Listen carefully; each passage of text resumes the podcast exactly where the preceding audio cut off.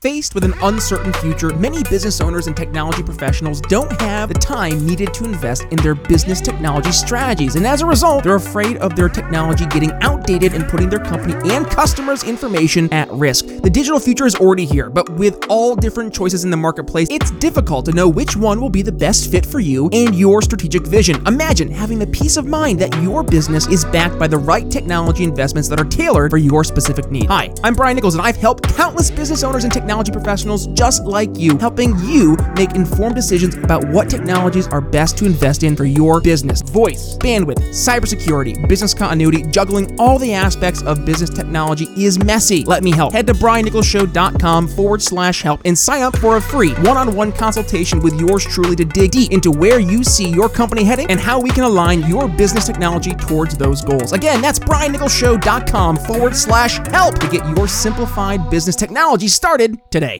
we can become great at doing the the things that we do well, the things that are, we focus on. Like I'm, I think our audience is great at selling liberty. I think we have yeah. been amazing at doing that. Welcome to the Brian Nichols Show, your source for common sense politics on the We Are Libertarians Network. As a sales and marketing executive in the greater telecommunications cybersecurity industry, Brian works with C-level executives to help them future-proof their company's infrastructure for an uncertain future. And in each episode, Brian takes that experience and applies it to the liberty movement you start to ask questions that pique his interest and get him to feel like, okay, this guy's actually got something that maybe can help me out. And then in your asking of questions and trying to uncover the real problems, build that natural trust. I know I went in a monologue there, man. Instead of focusing on simply winning arguments or being right, we're teaching the basic fundamentals of sales and their application in the world of politics, showing you how to ask better questions, tell better stories, and ultimately change people's minds. And now, your host, Brian Nichols.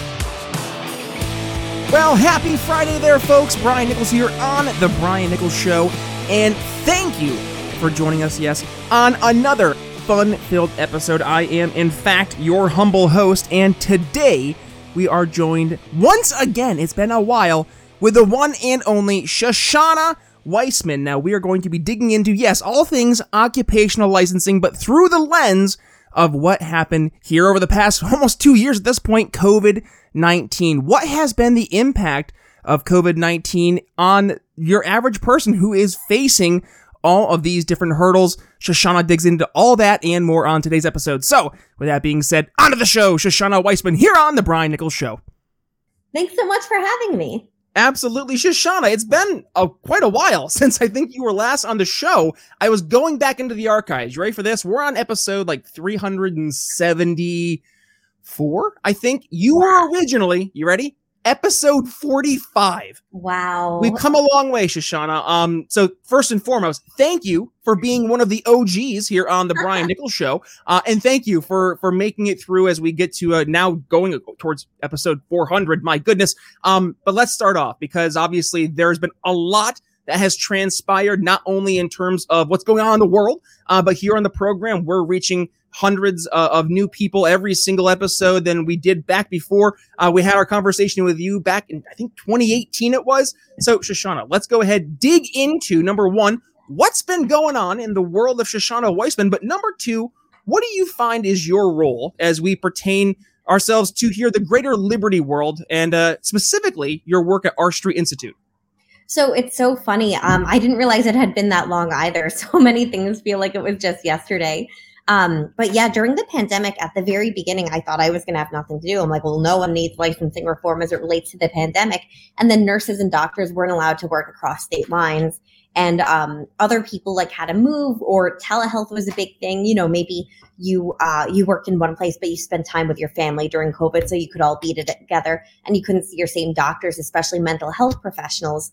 And um, my work just got crazy. I really wasn't expecting it but basically explaining to people like hey uh, these waivers are really good. They work. Um, it hasn't caused any more harm, and they work in, in better times as well. And we need to make sure that we're not so horribly unprepared for any pandemic in the future that um, we, you know, that we can't do this again. And um, and like making sure that we have that flexibility because during um, the pandemic, you know, there were hotspots all over the country towards the beginning but um, having the flexibility to say Kansas is fine, you know, Kansas isn't really facing anything.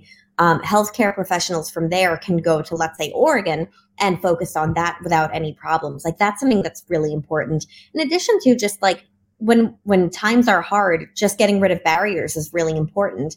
Um, so more people have been understanding that more people have understood the value of regulatory reform in the healthcare space which isn't something i ever expected to see but i'm really really excited about it because it's important. We want to make sure nurses aren't stopped by doctors from doing from you know engaging in their expertise or that pharmacists aren't stopped from nurses and doctors from engaging in their expertise and everyone can access more healthcare because um, you know, we pay for a system. The system has a lot of problems, but at the very least, we shouldn't stop people who have the skills from being able to contribute to their positions. Well, and I think right now that is the big thing that's on everyone's top of mind is how are we seeing right now hundreds of hospitals just laying off or just outright firing nurses, doctors en masse? And is it because they do have really control on the ability to decide who is and is not going to be allowed to practice medicine just by the sheer nature that they control the area that can take place? So it's interesting. On that side, it's a little bit less regulatory. I mean, there there's there's real problems with competition, but like if more places were able to open up, certificate of need is a really big problem. You'd probably be seeing less of that if there's more competition for staff um, and that more more facilities were able to open up. And certificate of need laws often make it so if you want to open a new healthcare thing, you have to get approval from existing healthcare things to make sure that you can do it, whether it's an MRI clinic or something like that. It applies to non-healthcare stuff too, but it's a big thing here. But um, it's just not smart to lay off all those people who have those skills and who have that expertise. Um, and to have their skills go to waste. It, it's really, really dangerous. And like, we need, you know, we're always in a healthcare shortage, but during the pandemic, it got so much worse. And it floors me that they wouldn't realize that very real concern um, laying off new staff, you know, laying off staff now. Yeah. Well, you, you talked about the certificate of need laws, and let, let's, you know, bring this to uh, something that everybody gets to enjoy telecommunications, right? That's my day job. Um, but think specifically your cable provider if I'm in the Northeast, it could be Comcast, it could be which was formerly Time uh, Time Warner, now Spectrum. Uh, you have Verizon, FiOS. Just imagine if anytime a new provider wanted to just exist in an area that they had to get the approval of Comcast, Verizon, and Spectrum. Yeah. That doesn't make sense. And it doesn't make sense from a healthcare perspective either. And I, am seeing right now a lot of people, Shoshana, they're looking at the system and they're saying, number one, what? This is yeah. a thing. And number two, how do we fix it? So, Shoshana, I know that's a lot, right? Your magic wand, fix the healthcare system, but let's say you had to give people, you know, a couple of actionable steps that they can start to take. What would that look like? So um, I don't do anything in health insurance. So uh, health insurance is totally out of my area. But with uh, with just healthcare regulations, I mean, and all certificate of need laws, there it's abbreviated to con laws a lot, and it's a, it is a con. It's crap. It's uh, whether it's moving companies or MRI clinics. You know, companies shouldn't have to get approval from one another. there's bigger issues in systems. We can talk through that, but like um, in the 70s, I think it was, we decided, oh, let's do con laws. And it's been a disaster ever since it for every state that implemented it. So we should stop doing that.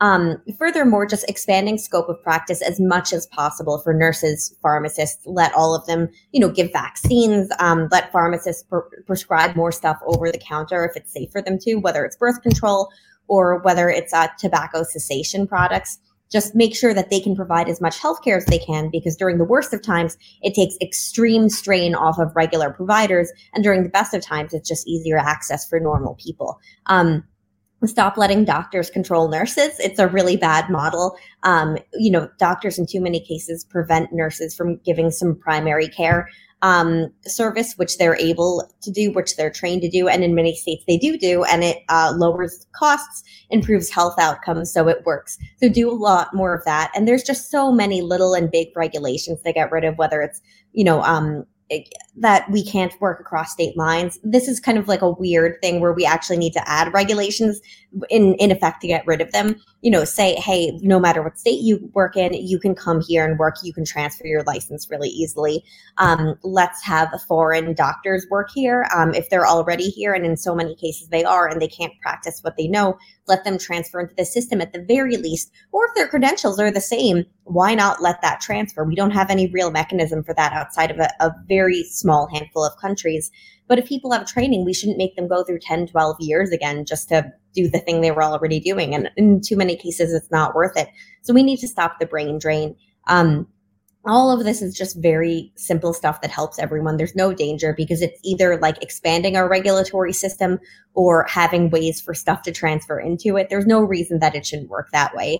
Um, and if we got rid of all these problems, you know, during pandemics or during you know various natural disasters people could go from one place to another and work there without having to worry about government coming after them. And of course get rid of licenses that aren't needed but i'm fine with doctor and nurse licenses though i do think there's ways to shorten the process a little bit because it takes quite a long time to, be, to become a doctor. And there's a lot of other barriers in becoming a doctor that uh, that that we could definitely get rid of yeah, well, I mean, you go back to talking about the licenses. I just read, I read. Okay, I didn't read. I saw a meme. Um, but the meme was uh, referring to this one pilot who just got fired, not with regards to what's going on with the COVID stuff, um, but he got caught not having a pilot's license, and he'd been flying for 30 years. And somebody had responded to like that original post, and they said, "You'd think at that point they just let him keep flying." Yeah.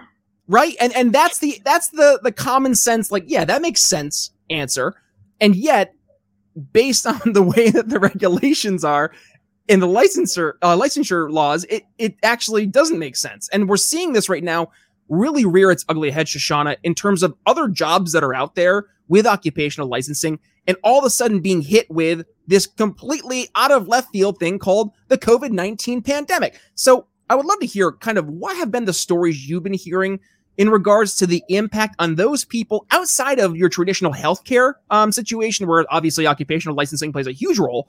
But let's think about some of the the lesser talked about occupational licenses jobs out there, and what was their direct impact in regards to COVID?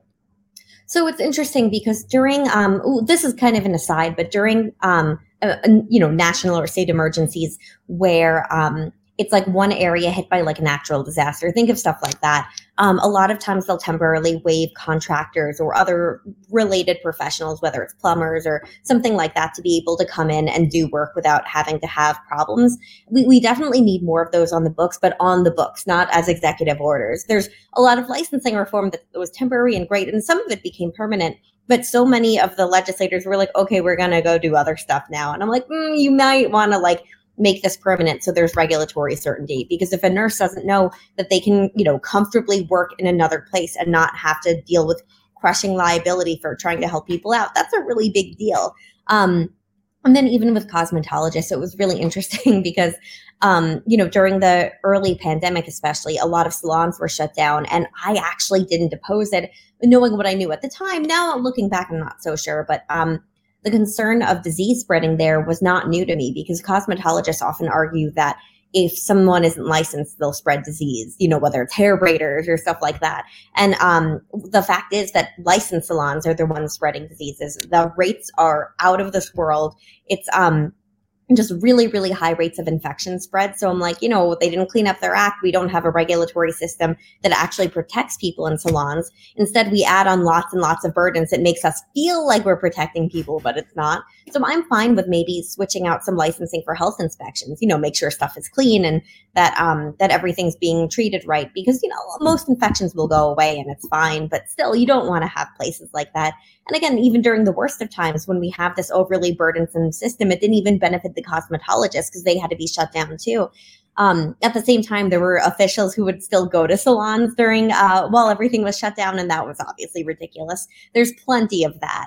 Um, but the way it all works is very strange. Um, so too many of our regulations don't protect; they just make us feel like they're, you know, they're protecting. And I don't mind regulations that actually protect people, but like when they don't, it's okay. Like, let's switch it out for something that does the thing you want it to do, or let's get rid of it all if it's not working, because that doesn't make any sense. Um, but it was very strange to see how many professions just had all these different kinds of waivers. Most of them were at least a little healthcare related, but um, but now some of it's gone into mental health and like um, their telehealth in Arizona and Florida have like really, really expanded over the past couple of years. Um, and I think states in general have just understood that these crushing burdens don't serve us well when our country is struggling. And our country will struggle at various times for things in and out of our control.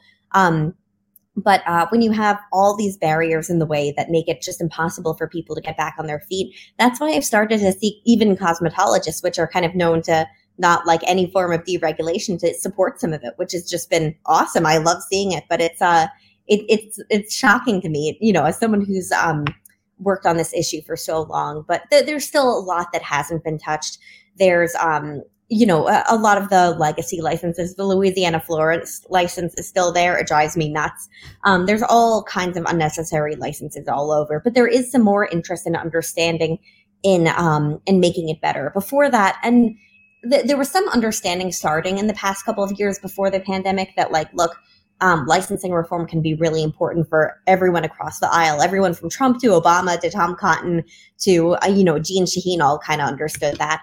But um, really, during the pandemic, I think people started to really internalize the real effects it can have, um, the lack of good it does, and maybe we should rethink how we're doing this. So it's been encouraging, but I wish it didn't have to come about this way. I mean, don't we all? Um, and I think what you you said really just encapsulates everything from from the the regulations to the licensures to the what we've just seen for the past almost two years now, and it's it's policy being done in the name of making you feel like you're to be safe. And yet, and this is the funny part, I, I, I mean, it's not funny, but if you don't laugh, you'll cry.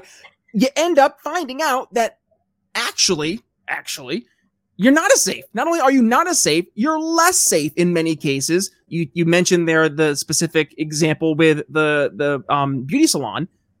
That's amazing because it it goes into just so much, not only in terms of how we act when we vote, looking for that sense of security, but I mean, since we had you in the show last time, Shoshana, we've really changed the show to more of a, a sales and marketing approach to, to liberty in, in, in politics. And one of the things we talk about in sales is the idea that emotion sells.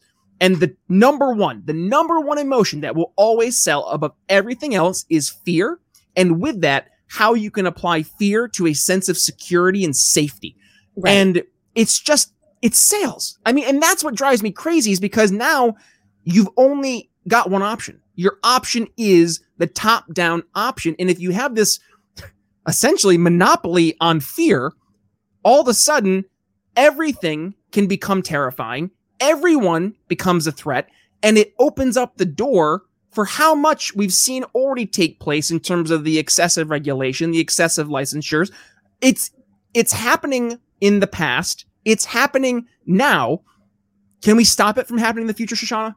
Yeah, I think we just need to keep on the messaging side. You know, I'm a giant nerd, but I've learned how to be less of a nerd just, you know, to talk to people about real issues because I care about the principles, but I also care about the people uh, harmed by stuff. Um, it's and I think we need to remind people about that because the principles matter, but so do the real life effects. Um, even though real life effects don't always like uh, warrant um, higher regulation, but it's it's often because the regulation won't solve the problem. So people lobby for regulations. Even good people lobby for regulations that don't solve things, and then the things keeps going on, and then we keep getting more regulations because this time it'll be solved.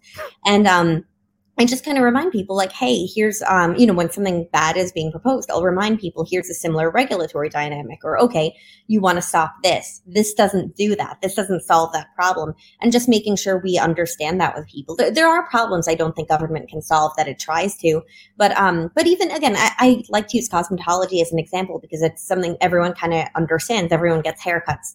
Um i tried to learn how to cut my own hair. It did not work. I mean i wasn't bad but i was just like, surprisingly i had a lot easier easier of a time with it. You did. Oh, I did. I what know. about your long flowing locks? You uh, uh how did Shoshana, you- that was at least eleven years ago.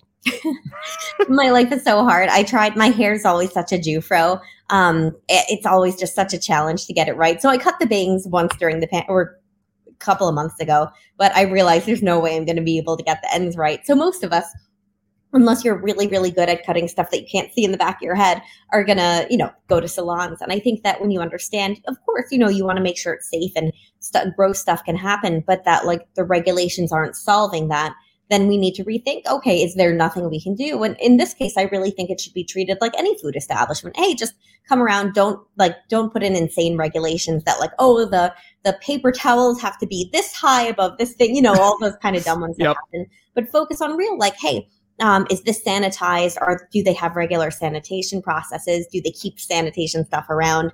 Um, you know, are they are they handling everything that they need to with gloves with gloves? You know, little things like that that I think can be done very rationally. And um, even though I think like a lot of the food regulations sometimes go a little bit overboard, um, it's a lot better than it not working and then all these extra regulations that you have to wait years and years to become a cosmetologist. Like that's not helpful. I want everyone to have the opportunity. Um, but it's it's not solving the problem, and I'm sick of regulations that don't. And I think more people are getting it. Um, on the left and the right, it's it's really encouraging. But um, there there's a lot of opportunity to make stuff change because people are getting it.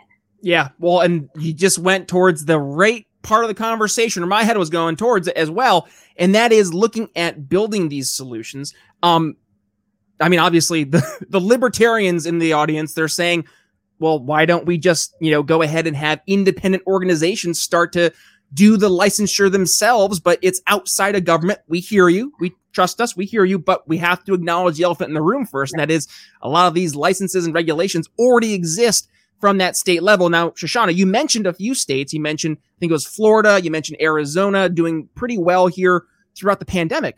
But beyond that, are there other states you can look to just from either A, helping uh, reduce a lot of the burden um, in, in terms of, of licensure, but also number two, maybe in terms of starting to actually pull back in, in terms of not only the, the licensing, but also regulations. Do you see any states beyond Florida and Arizona leading the charge, or is it mostly focused in those two states? So always look to Arizona because um, I adore Governor Ducey. We disagree sometimes, but he's not only a wonderful person, but a really, really good um regulate he has a great regulatory brain. He gets the stuff. He knows all the stuff i'm telling you he would agree with um he comes from that perspective and he works with the legislature and they have some great legislators there too to get this stuff done so if you're looking for an example arizona's done almost everything you can do minus chip away at those like licenses we still don't need. And that's a harder thing to, to do because that's when lobbies get involved and it's a whole thing. But if you want to look for examples, look there. But there is always more. Um, Spencer Cox in Utah, the governor there, is super into this. So he's been doing more here. Um, the governor of Colorado, if, if a new dumb license comes up, he's like, no, we're not doing this. And he'll veto it. I appreciate that. Um, Florida's done a lot. They have more to do, but they're doing very well. They've also added some really dumb regulations, which I don't love. Um, and then you'll see movement all over the country. Uh, Pennsylvania, the Democratic governor there, uh, Polis is also Democrat, but it's nice to see both parties doing it. Um, the but yeah, the um, the Pennsylvania Democratic governor Tom Wolf keeps signing, you know, licensing reform, and he'll make a big deal out of it, showing like he understands why this is important. Um, New Hampshire's governor as well. There's interest all over, and it's so encouraging. Um, most states are doing something, which is nuts, but there's lots of states that aren't. Um, the the southeast is kind of one area that's kind of hard to do stuff with like and i'm not exactly sure why um, there's just certain political dynamics there and also in, in very blue states where you tend to see that as well i just don't think one party rule tends to serve people well that said california recently uh, got rid of uh, 600 extra um, hours to become a cosmetologist. So now they're down to a thousand, which is actually one of the lower states now. So it's cool to see even California doing that stuff. It's not to say any of the states I'm mentioning aren't also doing awful stuff, but they're they're starting to get it a little bit more. I think people are starting to realize, okay, if I want my state to succeed, I can't just constantly throw barrels and the people coming towards me who want to do the good work. So um there there's stuff all over, but there's it's there's still a lot to do in most states unless you're Arizona. well, I'm to say this, and I don't know what your thoughts are, but I would say also, I mean, you mentioned a state like California. Now, I'm a sales guy, and I have to reverse engineer and think, well, what, you know, beyond, are, are they actually, you know, feeling good about doing this, or is there something else that they're feeling, an undiscovered pain? I think I found it. They're missing out on revenue because what's happening, Shoshana? If you're a, a beautician, if you're, you know, a barber, and you're going and you're like, F this. I'm not getting a license. I know I can cut hair and I'm really good. We're just going to do this under the table. And guess what? I'm paying zero taxes. And you multiply that across the board with how many people were just saying, yeah, the barriers are too big. The service still needs to get done. I'll figure out a way. And with the advent of new technologies, it makes it a lot easier for people to be able to do that. So is it wrong of me to maybe speculate that some of these maybe more money driven states, and let's be real, that's all the states when they're trying to get their revenue. Is there maybe a little bit of a, a double incentive here, not just the feel good, but also the dollars and cents? So dollars and cents, but not in that way. You're not wrong. But I haven't seen data showing that that's a really big piece of it. I think it's more that like people aren't moving up the ladder and therefore they're not paying more taxes. So it is kind of that way, but it's a little bit different. And uh, consider this as well that um, there's many stories of people who are doing things without a license and they get caught and sting operations, like nuts, nuts stuff. So I don't, I think that they usually tend to catch people like that. It's stupid and it's nuts and it's not a good use of government resources. But a good example is this one um, uh, military spouse who moved from California where you don't need a license to give nutritional advice to Florida where you do. They finally got rid of it like this year or last year, and I was very thankful for that. But um, you know, she was a CrossFit trainer and also gave, you know, like eat cauliflower and stuff like that. And uh, they did sting operations. The the state did sting operations to say, you know, to catch her doing it and um and really really went after her so her doing this in, in a smaller capacity still like it, it was nuts how it went, but they tend to catch those people. So I'd be surprised if a lot of that went out, um, you know, goes under the radar. I'm sure it does to an extent, but I don't think it's as big because it is kind of difficult. Even um, the the famous Louisiana florist case, um, in, in, super brief, an elderly widow had never had to work before, um, so she knew floristry. So she tried to get the florist license. At the time, the pass rate to be a florist uh, to get that license was lower than the pass rate to be barred in Louisiana. It was nuts. Um, and obviously, it's not because flower- flowers are super much harder and more dangerous than law, but um, she eventually went um, working technically illegally in that way for a grocery. Um, state authorities found that out that she was, and they told the grocery either you fire this elderly widow or we're closing you down. So I don't blame the grocery. There's nothing they could have done that had a better outcome for her. But when she ended up dying, she was at, in poverty at the time because of government, and like they catch people. They like it's awful and it's stupid, but it, they tend to catch people. I'm, again, I'm sure there are under the table operations. And I know that that's not super infrequent, but I think that a bigger chunk of it really is that they're like, hey, we want dues paying members rather than like um, worrying about the under the table stuff. Well, and you know what that means, though? That means we gotta start telling more of these stories because. I mean, I know for a fact that we have filmmakers who listen to this show. So take stories like that, guys, and turn it into something that your average person can take away and say, that's messed up. I mean, Shoshana, are you watching Squid Games right now? No, oh my gosh, my dad was just telling me about it. I had not heard about it before he mentioned it. I'm not a good youth. I, I still watch like South Park and older and Simpsons older cartoons, but like the early days of them. Should should I be watching Squid Games? It's an experience. Okay. Um, I, I think it's also just so you can stay up to date in the contemporary conversations, but also to the fact that I mean, just looking at the people who I know are watching Squid Games that I'm hearing the conversations that they're having, and they're very emotional conversations because I mean, not getting any spoiler alerts here for the, the, the show, but the entire premise is that I think it's 456 people go to play a game, and long story short, they're either indebted to you know creditors, they're indebted to governments, um, you know individuals, and this is a chance for them to win back their money in a quote unquote fair, equal playing field but when you are eliminated from the certain games that you're playing, you're actually eliminated. You you get shot, killed, something along those lines. And it's going through this this game that they've been playing. I think it's six games or so. Um, and people who are watching the show, I'm hearing the conversations that they're having and the intensity that they have about these conversations. And it, it hits me. I'm like, this is a fake story. Just imagine if we could make something that they could consume that tells the real stories and and not oh, yeah. not the Hollywood, you know, the the dramatization, you know, based on a uh, based on a true story. No, like actually a story. Like tell the actual story that happened because that alone, it being real and authentic and happened to a sad old lady, an old widow. Come on, like that that means something to people. So, oh yeah. Wow. Sorry, Shasha. I mean, going to go on a rant there.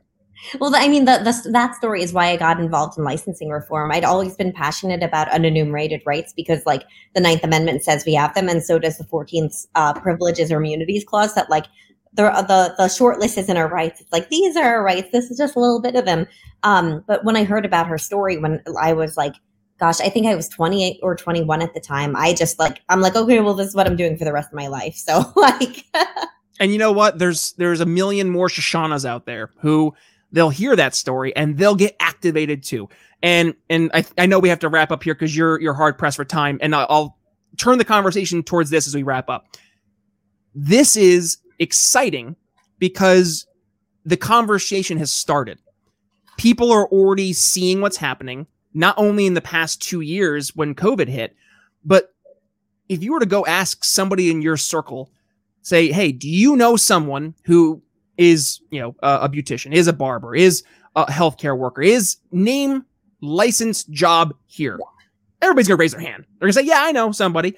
And you can talk to that person and have a difference in the ability to change their mind by making it real.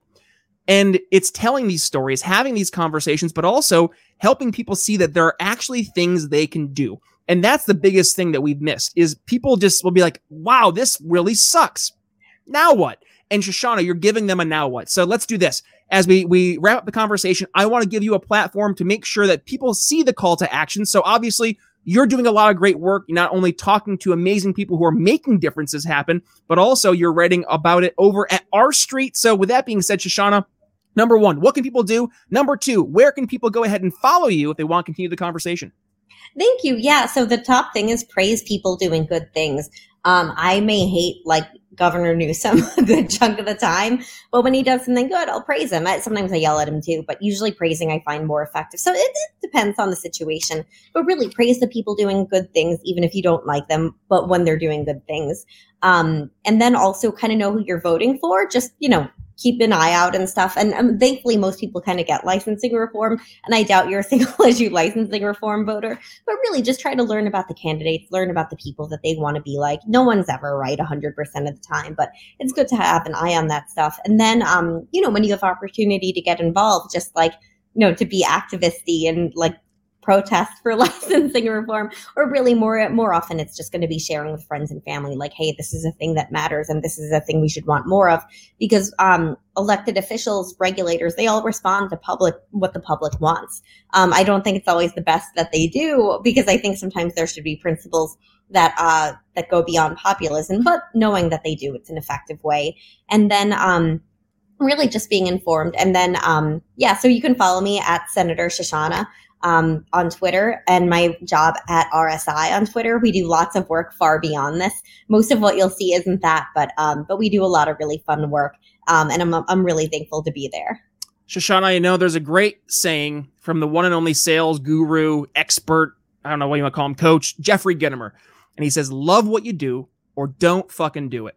Yep. And Shoshana, it's obvious you love what you do. And when other people can show that they love what they do, it will inspire other people to say, why? Why does she love what she does? And it gives you the opportunity to tell people because I'm making a difference and I'm seeing that difference. And Shoshana, I think that is one of the best things that we can actually take away from this episode is that there are things people can do. And yes, praise good people when they do good things. And with that being said, folks, if you want to go ahead and make sure that we're raising up good people who are doing good things, please be sure to go ahead, give today's episode a share. And when you do, give Shoshana a tag. I will include all of the links here in the show notes. Click the artwork and it'll bring you right to the Brian Nichols Show page here for today's episode, along with the entire transcription for today's episode, plus all 370 other episodes over on the Brian Nichols Show. With that being said, Shoshana Weissmann, thanks for joining the program. Thank you so much for having me. Alrighty, folks, that's going to wrap up our conversation with Shoshana Weissmann. Shoshana, thank you for joining the program. And folks, if you enjoyed today's episode, please do me a favor and make sure you go ahead and give it a share. And when you do, go ahead and give Shoshana a tag. Uh, and also, folks, a quick shout out to our man, Jeremy Todd. He had the first ever episode of Sell Liberty, a brand new podcast YouTube show here on the Brian Nichols Show. And it is hosted by, yes, our good friend Jeremy Todd, sales extraordinaire. He had his first episode there on the uh, the YouTube, uh, which actually actually aired. I lied. It aired on Facebook Live. That's where it first aired. Uh, but it will be airing over on YouTube as well. So we do have the video version, and that aired last night at uh, 9 p.m. Eastern, uh, 8 p.m. Central for those of you uh, not here on the East Coast. Uh, but it will also be airing weekly here on the Brian Nichols Show. So a little housekeeping. Yes, some things have moved around. I know you heard we had a you know a little bit change with our, our Saturday solo episode for past guests. Uh, we had it earlier in the week. Reason being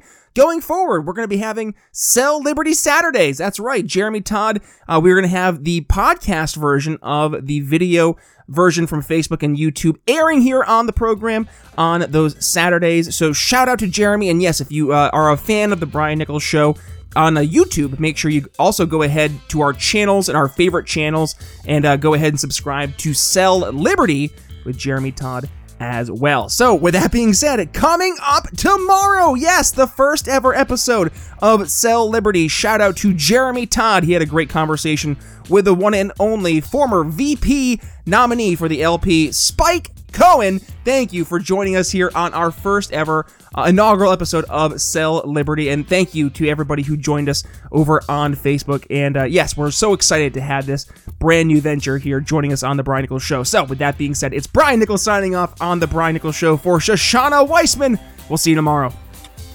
Thanks for listening to The Brian Nichols Show. Find more episodes at briannicholsshow.com. If you enjoyed today's episode, don't forget to subscribe.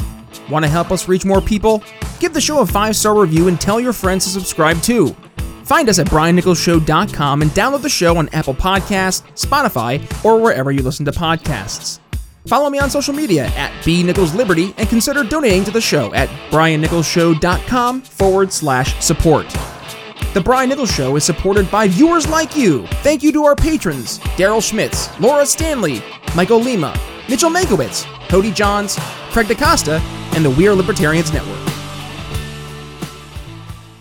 Trust the experts. We're all in this together. If it saves one life, raise your hand if you heard any of those tiresome phrases over the past year and a half. I know my hand is currently raised. Millions of people across dozens of industries were labeled unessential and forced to lock down with livelihoods and futures crushed in an instant. And as government has continued to expand its power and leverage fear to turn neighbor against neighbor, a group of filmmakers have taken a stand and are determined to help set the record straight on the importance of following the actual science of the pandemic. Follow the science on lockdowns and liberty from the Sound Mind Creative Group is a brand new docu-series highlighting the stories of those negatively impacted over the past year and a half by ineffective government policies enacted in the name of following the science. With noted experts like Nick Hudson from Panda, the Pandemic Data and Analytics Organization, healthcare policy advisors like Scott Atlas, and telling stories of business owners, families, and just your average everyday person harmed by these government mandates. Follow the science on lockdowns and liberty is giving us a chance to make sure the true stories of the pandemic are told. So please help us at The Brian Nichols Show in supporting the Sound Mind Creative Group. With noted figures in the liberty movement like Dr. Tom Woods donating thousands of their own dollars to this project, you know just how important this project is. So head to briannicholsshow.com forward slash follow the science to donate and catch their brand new trailer to the docuseries one more time. That's briannicholsshow.com forward slash follow the science.